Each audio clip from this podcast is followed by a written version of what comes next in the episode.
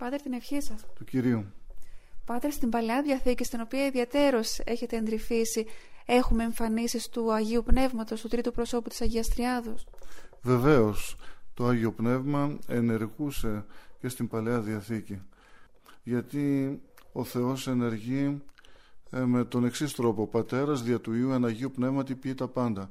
Δεν είναι κάτι το οποίο κάνει ο Πατέρας μόνος του ε, ή κάτι που κάνει ο Υιός ή κάτι που κάνει ξεχωριστά το Άγιο Πνεύμα αλλά σαν ένας Θεός ε, ενεργεί.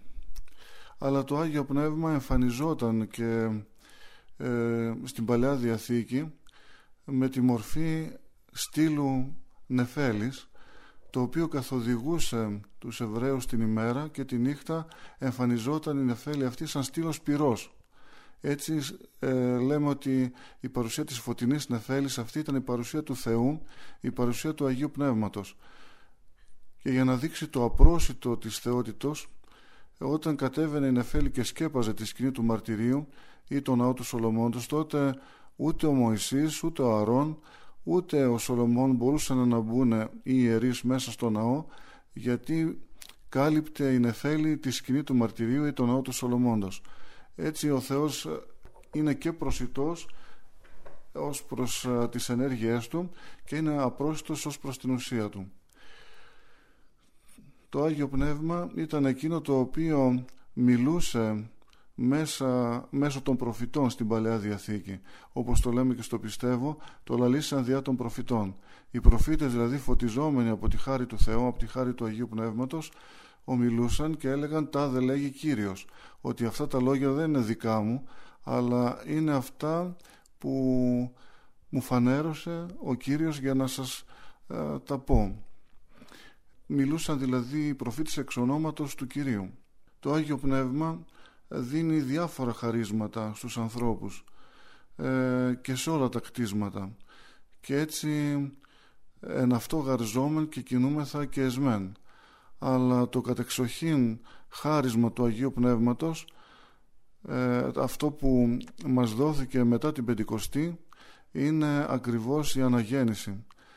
Δηλαδή ο Κύριος μας είχε εξηγήσει στον Νικόδημο ότι αν κάποιος δεν ξαναγεννηθεί δεν μπορεί να μπει στη Βασιλεία των Ουρανών να πολιτογραφηθεί και να γίνει πολίτης της Βασιλείας του Θεού. Και ο Νικόδημος μη ξέροντας ε, για αυτό το θέμα λέει πως είναι δυνατόν ένας γέρος να ξαναμπεί στην κοιλιά της μάνας του και να ξαναγεννηθεί και ο Κύριος με απορία του λέει εσύ είσαι ο δάσκαλος του Ισραήλ και αυτά δεν τα γνωρίζεις έπρεπε ο Νικόδημος να γνωρίζει το κήρυγμα του προδρόμου γιατί ο πρόδρομος ήταν προφήτης και αυτά τους τα είχε προείπει. Έλεγε ο πρόδρομος ότι εγώ σας βαπτίζω με νερό αλλά έρχεται ο πίσω μου ο χειρότερός μου ο οποίος θα σας βαπτίσει με Άγιο Πνεύμα και με φωτιά. Και αυτό το βάπτισμα με το βάπτισμα δηλαδή που παίρνουμε εμείς οι Ορθόδοξοι Χριστιανοί και το έλαβαν και οι Απόστολοι και η Παναγία την ημέρα της Πεντηκοστής ο άνθρωπος αναγεννάται όπως εξήγησε στον Νικόδημο Κύριος το γεγεννημένο εκ της σαρκός είναι σάρκα και πεθαίνει αλλά το γεγεννημένο εκ του πνεύματος είναι πνεύμα και ζωή. Και έτσι έχει την αιώνια ζωή και δεν πεθαίνει. Και έπρεπε δηλαδή οι άνθρωποι να αναγεννηθούμε πνευματικά να ξαναγεννηθούμε με τη χάρη του Θεού του Αγίου Πνεύματος ώστε να ε, αξιοθούμε να ονομαζόμαστε παιδιά και θυγατέρες του Θεού του Υψίστου. Και αυτό το χάρισμα, αυτή η δωρεά του Αγίου Πνεύματος έγινε την ημέρα της Πεντηκοστής. Εξηγούσε ο Κύριος στους μαθητές ότι σας συμφέρει να απέλθω εγώ γιατί αν δεν απέλθω ο παράκλητος δεν θα έρθει σε εσά. Και εννοούσε ότι έπρεπε πρώτα να γίνει η ανάληψή του να ανεβεί πάνω από τους αγγέλους και τις επουράνιες δυνάμεις και να καθίσει στο θρόνο δεξιά του Θεού δεξιά του πατρός και έτσι ε, με αυτόν τον τρόπο θέωσε την ανθρώπινη φύση το πρόσλημα που είχε προσλάβει από την Παναγία.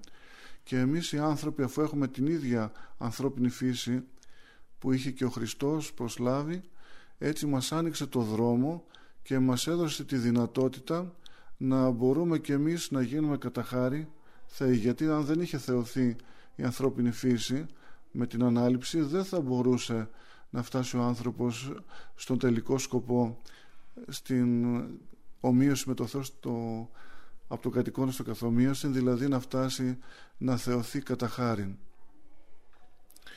Και έτσι ο Κύριος μας αφού εθέωσε το ανθρώπινο πρόσλημα την ανθρώπινη φύση τότε εκπληρώθηκε εκείνο που λέει εν το εισαγωγήν των πρωτότοκων ιστικουμένη και προσκυνησάτων σαν αυτό πάντες άγγελοι Θεού.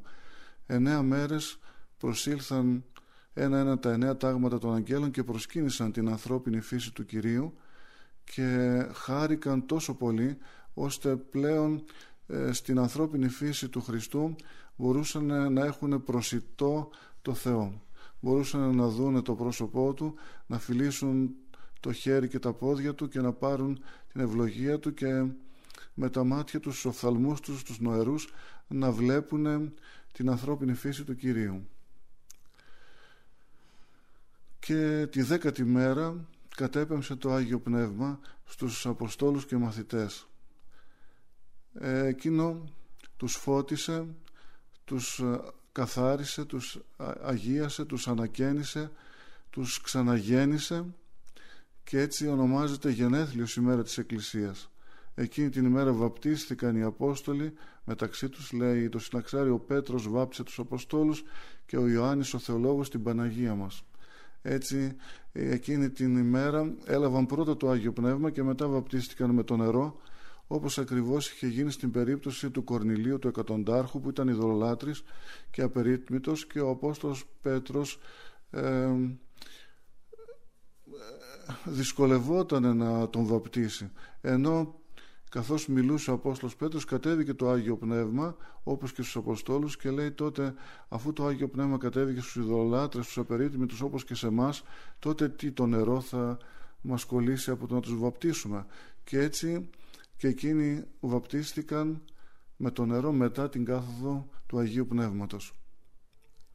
Βέβαια οι Απόστολοι πήραν και ξεχωριστό χάρισμα όπως ε, ήταν προφητευμένο και για αυτούς εισπάσαν τη γη να εξήλθεν ο φθόγκος αυτών και στα πέρατα της οικουμένης τα ρήματα αυτών. Έπρεπε δηλαδή να πορευθούν όπως τους είπε ο κ. Πορευθέντες μαθητεύσατε πάντα τα έθνη έως εσχάτω της γης να πάνε σε όλη την οικουμένη όπου κατοικούσαν οι άνθρωποι να κηρύξουν το Ευαγγέλιο και αυτό πραγματοποιήθηκε Γι' αυτό και εκείνοι θα καθίσουν σε 12 χρόνους όταν θα καθίσει ο Κύριος να κρίνει τον κόσμο θα καθίσουν και αυτοί σε 12 χρόνους να κρίνουν τις 12 φυλές του Ισραήλ γιατί σε όλο τον κόσμο ακούστηκε η γλώσσα τους το Ευαγγέλιό τους ε, το κήρυγμά τους και έτσι θα ζητήσουν το λόγο σε αυτούς τους οποίους δεν πίστεψαν στο κήρυγμά τους. Εμείς θα πούν ήρθαμε στην πόλη σου, ήρθαμε στο χωριό σου, ήρθαμε στην πατρίδα σου και στους προγόνους σου κηρύξαμε το Ευαγγέλιο. Είχατε υποχρέωση δηλαδή και εσείς να το κρατήσετε σαν κόρη οφθαλμού και να το μεταδίδετε από γενιά σε γενιά στα παιδιά σας ε, ώστε ανώθευτο και ακέραιο να μένει δηλαδή το κήρυγμα χωρίς να αλλάζει ένα γιώτα ή μια κεραία όπως πάλι τους είχε πει ο Χριστός. Πάτερ, αυτού του γεγονότος της Πεντηκοστής έχουμε κάποια προτύπωση στην Παλαιά Διαθήκη; Ναι, ε, αυτό προτυπώνει όπως το αναφέρει και στο τροπάριο της ανάτης οδής ε, του κανόνα της ε, Πεντηκοστής ε, και λέει ένα τροπάριο επιπαφλάζοντος πυρήνου άρματος ο ζηλωτής χέρον οχούμενος την είναι επίπνιαν εδήλου δηλαδή προεδήλωνε η ανάβασης, η πυρφόρος ανάβασης του προφήτου Ηλιού σαν στον ουρανό με την ανάληψη του Κυρίου και καθώς ο προφήτης Ηλίας ε, προεικόνησε με την ανάληψη του στον ουρανό την ανάληψη του Κυρίου και έριξε μετά τη μιλωτή του σαν δώρο, σαν χάρη στον μαθητή του τον Ελισαίο και ο Ελισέος έλαβε διπλάσια τη Θεία Χάρη έτσι και ο Κύριος μας όταν μετά την ανάληψή του έστειλε τον παράκλητο το Άγιο Πνεύμα στους μαθητές εκείνοι πήραν τη Θεία Χάρη και τα χαρίσματα του Αγίου Πνεύματος. Και ως προς τη σύγχυση των γλωσσών; Μάλιστα. Συνδέεται η μέρα της Πεντηκοστής και με την σύγχυση των γλωσσών στον πύργο της Βαβέλ. Ε, δυόμισι χιλιάδες χρόνια μετά τη δημιουργία ε, και μετά τον κατακλυσμό έγινε αυτή η σύγχυση των γλωσσών. Οι άνθρωποι θέλησαν να κατασκευάζουν ένα μεγάλο πύργο που να φτάνει η κορφή του μέχρι τον ουρανό. Και βλέποντας ο Θεός τι έκαναν οι άνθρωποι ε, συμφωνώντας μεταξύ τους και έχοντας μία γλώσσα ε, και σκεφτόμενος ότι ε, θα φτάσουν σε μια ύβρη και σε μια έτσι βλαστημία και σε έναν εγωισμό υπερφύαλο ε, για να τους σταματήσει από, αυτόν, από αυτή την καταστροφή θα λέγαμε ε, συνέχεια της γλώσσας.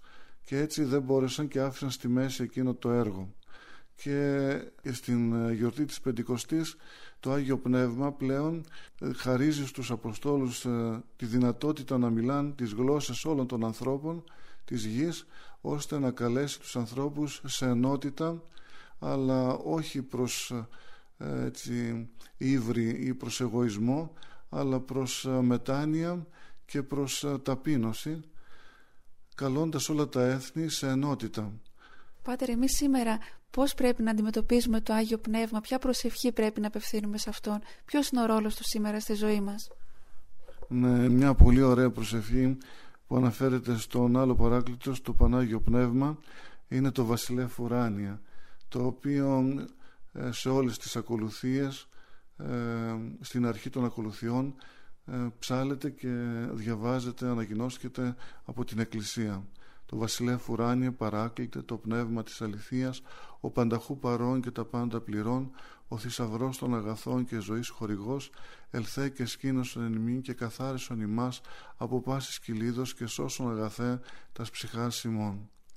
Δηλαδή το Άγιο Πνεύμα, το έργο του είναι να μας αγιάσει, να μας καθαρίσει και να μας δώσει την αιώνια ζωή.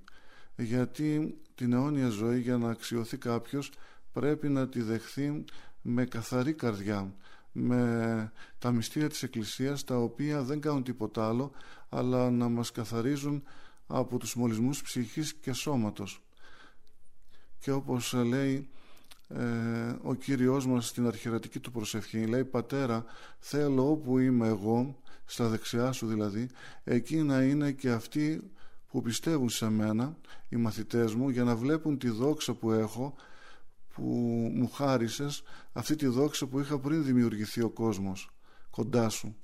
Έτσι μας καλεί και μας κοντά του να καθίσουμε στα δεξιά του όπως εκείνος κάθε στα δεξιά του Θεού και Πατρός σε μια τόσο υψηλή και τιμητική θέση.